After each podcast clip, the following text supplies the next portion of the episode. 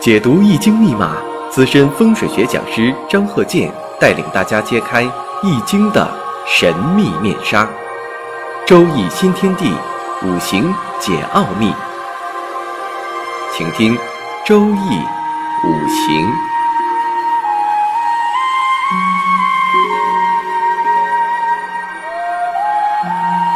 上山微电台荣誉出品。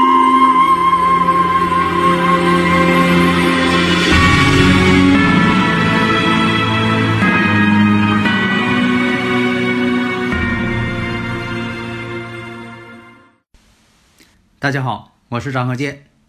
周易五行，我们上一堂啊讲了如何看生日五行的批全局，批全局的一些要求。呃，你像说有用文字批的，有用语音批的。现在呢，就说这个通讯这么发达，用语音批呢还是好一些。我上一堂讲嘛，你像我呢，就是用语音说呢，以证明。这个语音就是我讲的，就是我本人说的，而且呢，基本要说什么呢？一个小时左右，因为什么呢？你像我这个语速，我不停的讲啊，我不带停顿的。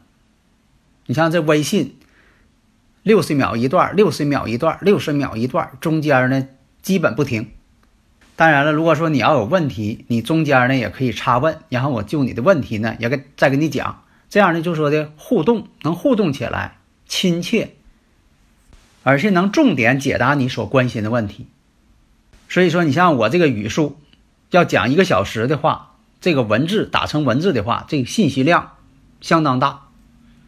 那么接着上一堂，上一堂讲，你看对这个五行喜用神的分析啊，批全局嘛，五行喜用神的分析，然后什么呢？生日五行，这个人呢命运的综合概述，综合概述，就像说这本书的目录一样。你先把目录呢总体啊，还有这个这本书的内容梗概，你得先说一下。你像说你要看一部电影或者看一部小说，你看它前边那一篇，他给你写个介绍，这这部书大致是什么内容？人生也是一样，你先先讲一下这个人的大致的一些概况。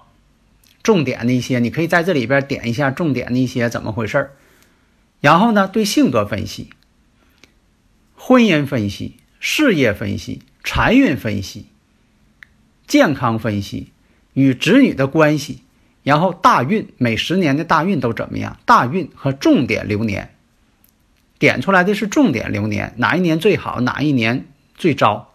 一些平年呢？可以省略，因为啥呢？你像这个人，他活了一百来岁，你说给他说一百来段，听的人呢也肯啊絮絮叨叨的，那得有一定耐心。这就像电影艺术一样，电影艺术呢讲究这个蒙太奇手法。假如说，你从家里开车去接你的女朋友，只要演镜头，你开车上车了，开走了，然后呢？下一个镜头演你到车站了就行了。你说我开车开了一个小时，那这电影呢就演你开车开一个小时，那你说这观众怎么看呢？所以呢，可以讲一下重点流年。当然了，如果说是文字要批的话，你说我这个这个人活了一百岁，我给他写一百段，这倒也可以。因为文字呢，看的人呢也可以跳着看，但是语音不同，他不能跳着听。那么微信呢？现在就有个好处，就是它能啊重复听。你说第一天听了，过一阵子它还可以再听。那么这一堂呢，讲一下与子女关系。这个子女关系呢，就是看这个石柱。石柱呢，代表子女宫。你像这个子女宫是否是喜神用神呢？有没有跟自己这个刑冲合害、生克制化什么关系？然后看一下呀，他这个哪一年呢？对婚姻呢，这个有什么感应啊？在这方面啊，都谈一谈，因为这个子女跟婚姻有关系嘛。像这个子女的属相跟自己呀、跟妻子啊、老公啊是相合还是相冲啊？你像说现在这个要二胎，这二胎跟这个长子长女就这大孩子是相合呀，还是相冲相刑啊？所以说也有一定关系，这个呢倒不是讲迷信，有的时候这种相冲啊，有的是造成性格不合。为什么说有的人差六岁，他们之间啊两个人呃犯六冲嘛？有的时候考虑问题吧，有一定的冲突，不见得说不和，但是考虑问题有偏差有冲突，这就是什么呢？天体运行造成的一种相冲状态造成的。天体运行形成相冲了，就感应到这个万事万物它们之间呢也有一些对立的这一面。当然了，最主要呢看子女呢还是看孩子的本人的生日时辰为最准，这个呢也是有一定科学根据。这样说，这个查染色体，查你的染色体，嗯，有些什么问题啊？遗传病，大夫可能就怀疑你孩子也有这种遗传病。那是不是有这种遗传病？那以孩子的染色体为准。反过来呢，查孩子的染色体，可以分析呢父母之间的染色体怎么样？但只是一种怀疑。如果出现这个问题，那还得查父母本人的染色体。大家呢，如果有理论问题，可以加我微信幺三零幺九三七幺四三六。如果加微信之后，你说需要这个张鹤健教授本人跟你用语音打个招呼，可以啊。如果说你要没这要求，你光加好友了，我也不可能主动去说话。那么呢，在看全局五行啊，就是这个人的命运的这个全局这方面。你像说这个大运，每一步大运，十年大运也很重要。那比如说这个人，他两岁起运，那么两岁到十二岁，这是一个大运。比如说走的是戊午大运，这一步呢，比如说他身旺，他金特别旺，那有戊午呢，戊土呢，本身也是生他自己的。况且呢，况且呢，这个午火呢又增旺了七煞，所以说这个午火又增旺了这个七煞，七煞更旺了，又克自己了。但是呢，这克的时候，这火呢，有的时候它也生土，生完土之后，这土又生金了，所以有的时候七煞呢，反而是帮助自己了，更旺了。那么呢，五行旺的时候最怕生，所以行的这个大运呢，是一个又克，而且呢声望他自己这么一个情况。所以小的时候呢，身体不好，家庭呢也不是很富裕，自己呢也是多灾多病。那么在甲寅年的时候，得一场大病，差点呢没活下来，生命攸关之病。那一年呢走的是财运，但是呢小孩走财星啊，反而不好。就像我以前说这个十个大半日的小孩，容易败登家。如果说得走在这个年头时候，那你说他还不知道花钱呢？是他不懂花钱，但是他有病了，家里人得给他花钱。所以说你看。财星一到了，财星生官煞了，反而克他了。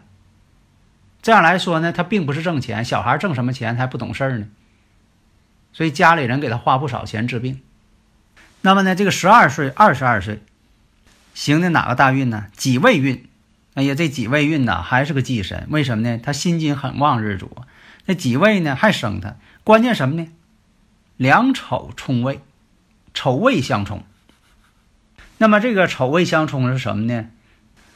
这个丑未相冲啊，是家里边呢特别的动荡，总是在变化搬家，随他父亲啊去了很多的一些城市，学习上呢确实很累。为什么？你像说这个印来了，印来了，那不是忌神吗？但是印呢，它也代表学习，所以你分析的时候辩证分析，学习呢，在这段时间其实他没有耽误。但是呢，确实很费劲。为什么他总换地方？家里呢又学校，离学校又挺远。那么到了这个大运二十二岁到三十二岁，这庚申大运，虽然说呢也是忌神运，但是有一点呢，他月上这个巳火呢跟这申金相合了，巳与申合水，这样这水来了之后呢，能够泄他的旺气。虽然说呢跟七煞之间呢有一个对立关系。所以这步大运呢，是他奋斗的一个阶段，没有靠山，就得靠自己打拼，也经历了不少苦难，因为这水呢跟七煞之间总是在斗争，但是有了这方面的经历，他呢也确实在事业上呢开始起步了。那么辛未年，辛未年呢跟婚姻宫之间有感应了，所以说这一年出现了这个。与婚姻宫感应这个阶段了。所以呢，这个辛未年呢，此年呢动婚，而且呢有了一个男孩，为什么呢？也冲子女宫了。那么在这个壬申年、癸酉年这两年当中，花销也很大。虽然他工作了，那么这个钱呢，财运上啊，那两年呢非常紧张，有的时候靠这个借钱来生活。那么甲戌年。这一年呢是甲木出现，财星出现了，但这个甲木呢财星虚浮，所以这一年什么呢？也有破财，但什么呢？是善破。啥叫善破呀？这一年他买房子了，也确实呢，又是借钱呐，又是搬家呀，这钱也花了不少。但是什么呢？他买房子花出去了，花出去的钱叫善破。那么这一年呢，搬家呢是甲木财星。本来是得财，但这个甲木呢，跟它时上这个己土呢，甲己合，甲己一合呢，它变成土了，变成偏印了。那偏印是人的哪个星呢？这个偏印呢，学六爻的也知道，那父母爻也代表房子嘛，偏印嘛，也代表房子嘛。所以说代表啥呢？财买房子了。你看，你用这个正五行来分析，它就很明显。你非得搁那钻研这个格局，费挺大劲。又搁那钻研这个喜用神出不来，费挺大劲。你看他这个财星到了，你看甲木，甲木财星到了之后呢，跟时上这己土呢来一个甲己合，甲己合，甲己合土啊，又变成土了，说明啥呢？这个甲木变成土了，财星变成印星了，证明他拿钱买房子了，这不就判断出来了吗？那么乙亥年呢？这一年呢有升职之喜，提干了，升职了。为什么呢？乙木财星才能升官，官星被升，四害一冲代表动，这一动呢提拔上去了。那么丁丑年，我们看丁丑年呢，流年这个天干透出七煞星了，那么他他身旺啊，喜欢这个七煞来克，地支呢又常有印星，而且这个丁丑年。他这个生日五行本身就带有两个丑土了，又多一个丑土，印星又旺了，而且行的大运呢又是庚申运，身旺，身旺呢可以可以单助财官，所以这一年呢还是提干。为什么说是提干，而不是说官煞克身呢？因为他行这个大运呢，正好是身旺之运，能单助财官。那么戊寅年这一年，我们看。寅申相冲，一马相冲，而且呢形成寅行巳，巳行申，因为它月上是个巳火，相刑。这一年呢外出比较多，经常到外边考察，也确实很辛苦。周边的一些事情啊，需要他动脑筋的事儿也挺多，也遇上了一些麻烦事儿，总担心呢在外边这个工作不顺利。那么呢也确实不顺利，但是呢有利于他的事业，因为这个。戊土印星虽然是忌神，但是我们看呢，它下边又是个寅木，寅木呢是个财星。那财星的克印星，把这个忌神呢给降制住了。你看，你分析的时候得用逻辑分析，不要光搁那这个考虑一些什么喜用神。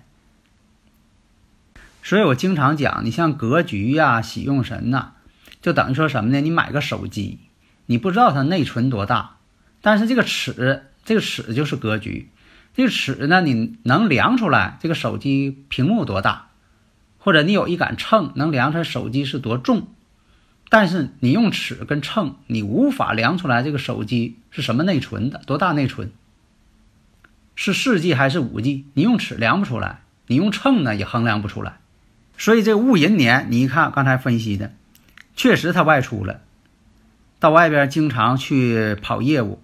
联系工作有走动之象，那么到了两千年以后，他转入了辛酉大运。辛酉大运呢，是有丑合金局了，身更旺了。那么进入了他的事业的另一段，人生的另一个周期。那么这一年呢，庚辰年属于这个比肩劫财。那么这一年什么呢？口舌是非也多，竞争也多，因为这个事业上啊，他也要求进步，要提干，但是呢，竞争也很激烈，他也付出了很大的一些代价。而且呢，这个尘土见他是火呢，为天罗，天罗地网，逢天罗地网的人不舒服，那就像人被罩住了似的，天罗地网了。所以说那一年呢，他挺痛苦的，竞争激烈，事业上勾心斗角。那么当时呢是二零零零年，那么呢后一年二零零一年，当时呢作为一个提前预测，预测呢他在二零零一年能够晋升，在事业上能提拔。实际情况，当时呢到了这个二零零一年。辛巳年，这个人呢提为校长。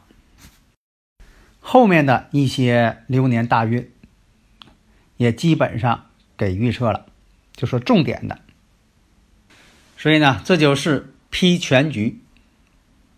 那么这三堂课，你看总共用了三个课时，三堂课讲这个如何去批全局这么一个过程和要求。大家呢，如果是对于自己呀这个生日时辰能够研究的话，你听一听呢，哎，你就知道大致应该去从哪个方面去研究，逻辑分析方法都在这里呢。好的，谢谢大家。登录微信搜索“上山之声”或 SS Radio，关注上山微电台，让我们一路同行。